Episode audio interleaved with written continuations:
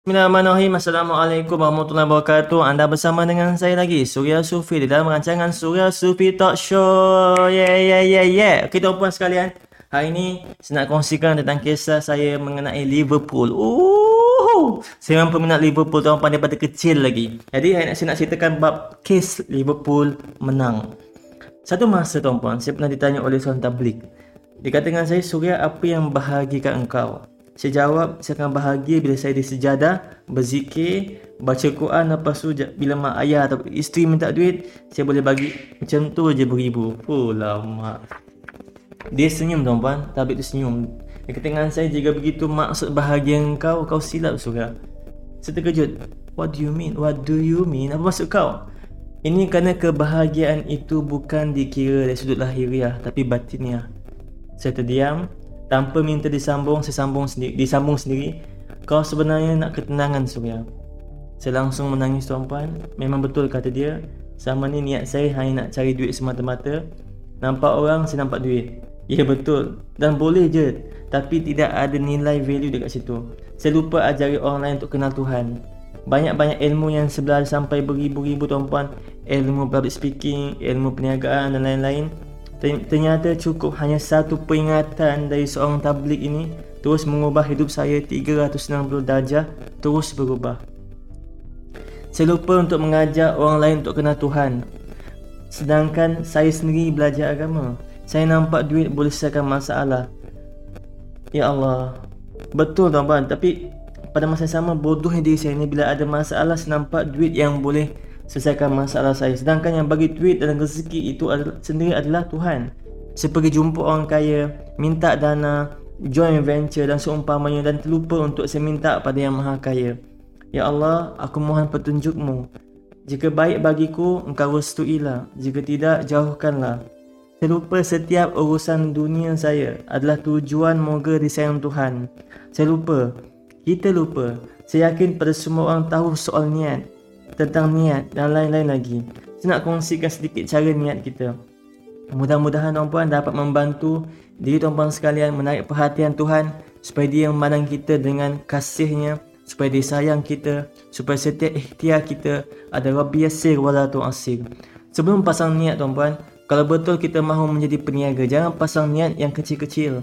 Orang kata biar realistik, tapi saya tidak percaya pada realistik. Ini kerana saya pernah mendapat nikmat yang akal saya sendiri tidak boleh nak hadam, tuan-puan. Ilmu yang paling mahal saya, bela- saya pernah belajar di dalam hidup ini cuma ada dua tempat sahaja. Satu di masjid bila mana saya berjumpa dengan abang tablik tersebut dan kedua adalah di warung makan di depan Pangsepuri Mentari Court yang berhampiran dengan Laser Commerce Square LCS ada dua insan yang mengajar saya ilmu tauhid tanpa saya sedar walaupun hanya di warung makan. Surya, jika kita bercerita soal rezeki, jangan guna kepala, pancung kepala tu. Guna ni. Dia, dia terus menunjukkan jari tunjuknya di dada saya, hati saya.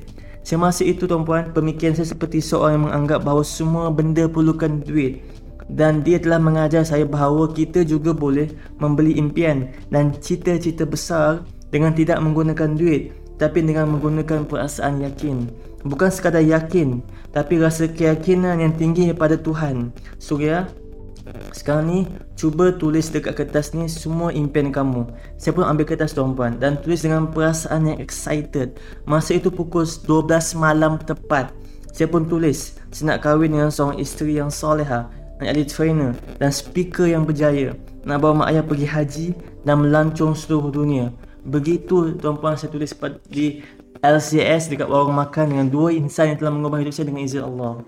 Lalu dengan perasaan gembira tuan-puan saya bagi dekat abang tersebut.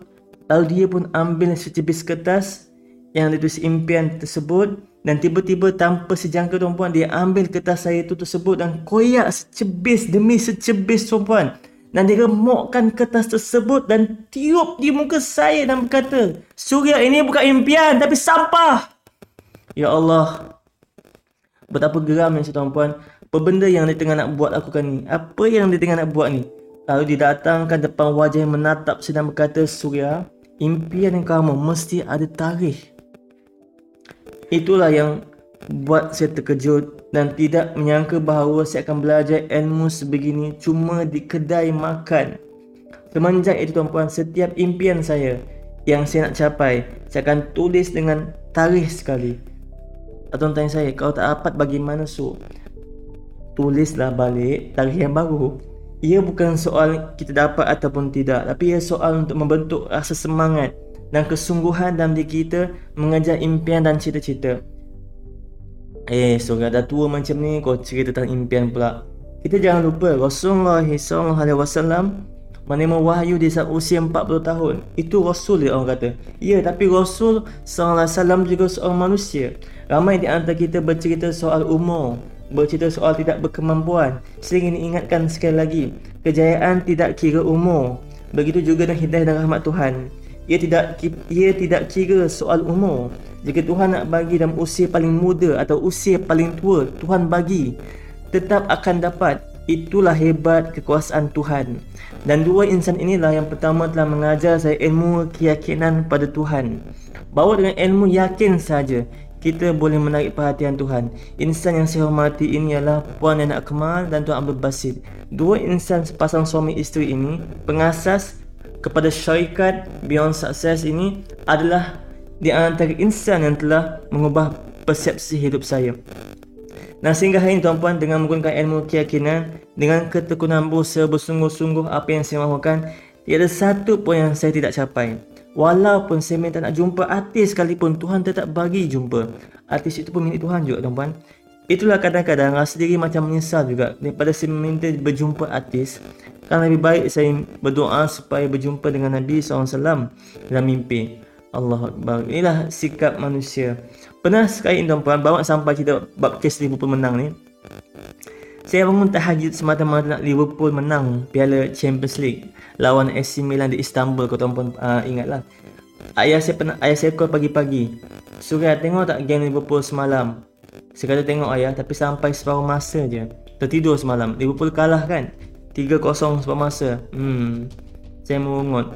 Dah lah pakai baju Liverpool. Ni time ni masih ada Steven Gerrard dan Sabi Alonso lagi. Mana ada suka dia orang kejar lah ayah saya kata Liverpool kejar balik tiga sama dan menang penalti. Subhanallah ayah saya tu pun pun peminat tiga Liverpool juga seperti saya. Bukan main seronok lagi Liverpool dapat kejar balik. Saya kata what? Biar betul ayah melompat-lompat gembira si tuan-puan. Subhanallah akan bagus si doa saya dapat verify dan tu. Saya sendiri terlupa masa tu dan sekadar menganggap kebetulan. Kerana semalam tu selepas Liverpool ketinggalan belakang 3-0 saya buat solat sunat tahajud pertama kali. Dalam hidup saya tuan-puan dan doanya adalah Ya Allah tolonglah bagi Liverpool menang. Please subhanallah. Ya Allah itu Tuhanku jadi bila fikir balik tuan-puan tak tahu nak gelak ke apa tak tahu nak rasa kesal ke apa sebab Jangan kata Liverpool menang sebab doa saya pula eh. Alangkah baiknya kalau saya time tu doa kereta ke doa apa kan. Ha, ya Allah, inilah di antaranya sebahagian pengalaman iman yang pernah saya alami tuan-puan. Dan ia amat menyeronokkan bila kita sedar Tuhan makbulkan doa kita. Eh, okay, tuan-puan, saya harap tuan-puan dapat something daripada perkongsian yang ringkas ni. Mudah-mudahan tuan-puan, jika benda ni bermanfaat, audio ni bermanfaat. Sila sharekan kepada ramai orang supaya usaha untuk bantu mereka dapatkan inspirasi lebih dekat dengan Tuhan. Mudah-mudahan tuan-puan. Terima kasih kerana mendengar. insya-Allah kita akan jumpa pada sesi audio podcast yang seterusnya. Tuan-puan bersama dengan saya Surya Sufi. Assalamualaikum warahmatullahi wabarakatuh. Peace ya